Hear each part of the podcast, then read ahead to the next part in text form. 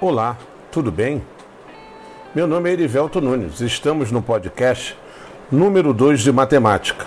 E neste podcast nós continuaremos a falar acerca dos sistemas de equações lineares, assunto que já foi abordado no podcast anterior. Mas aqui, especificamente, iremos falar sobre a forma de resolução dos sistemas de equações lineares e a classificação dos sistemas de equações lineares. Vamos lá? Bem, um sistema linear de m equações com n incógnitas, ou simplesmente um sistema linear, é um conjunto de equações lineares. Um sistema de equações que não possui solução é denominado inconsistente ou impossível. Caso haja pelo menos uma solução para esse sistema, dizemos que ele é consistente ou possível. Portanto, quanto às soluções, um sistema pode receber uma classificação. Sim, você não sabia? Podemos sim classificar um sistema de equações lineares em função das suas soluções. Vejamos. Um sistema de equação lineares será considerado impossível quando não houver nenhuma solução. Ele também poderá ser considerado possível e determinado caso haja uma única solução. Mas o sistema de equações lineares também pode ser classificado em possível e indeterminado. Isto ocorre quando ele possui infinitas soluções. Agora, você já parou para pensar como é possível resolver um sistema de equação linear? Não? Nunca pensou? Mas saiba que existem formas de resolver um sistema de equações lineares. Uma delas é a regra de Kramer. A regra de Kramer, na verdade, é uma estratégia para a resolução de sistemas de equações lineares utilizando o cálculo dos determinantes.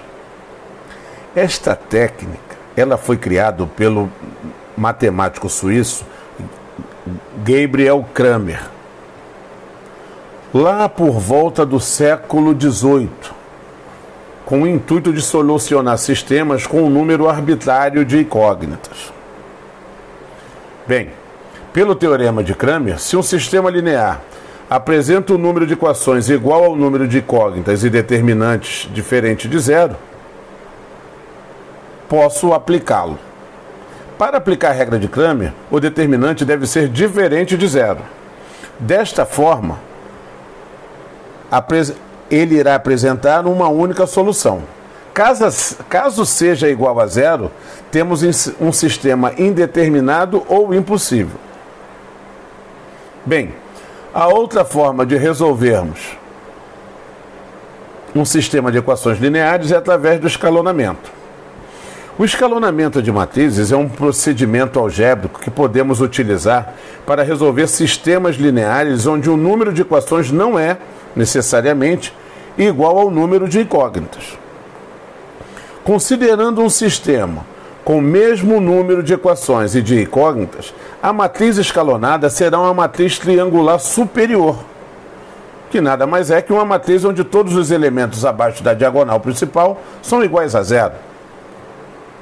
Resolver um sistema linear, na verdade, significa encontrar os valores das incógnitas que satisfazem todas as equações ao mesmo tempo, simultaneamente.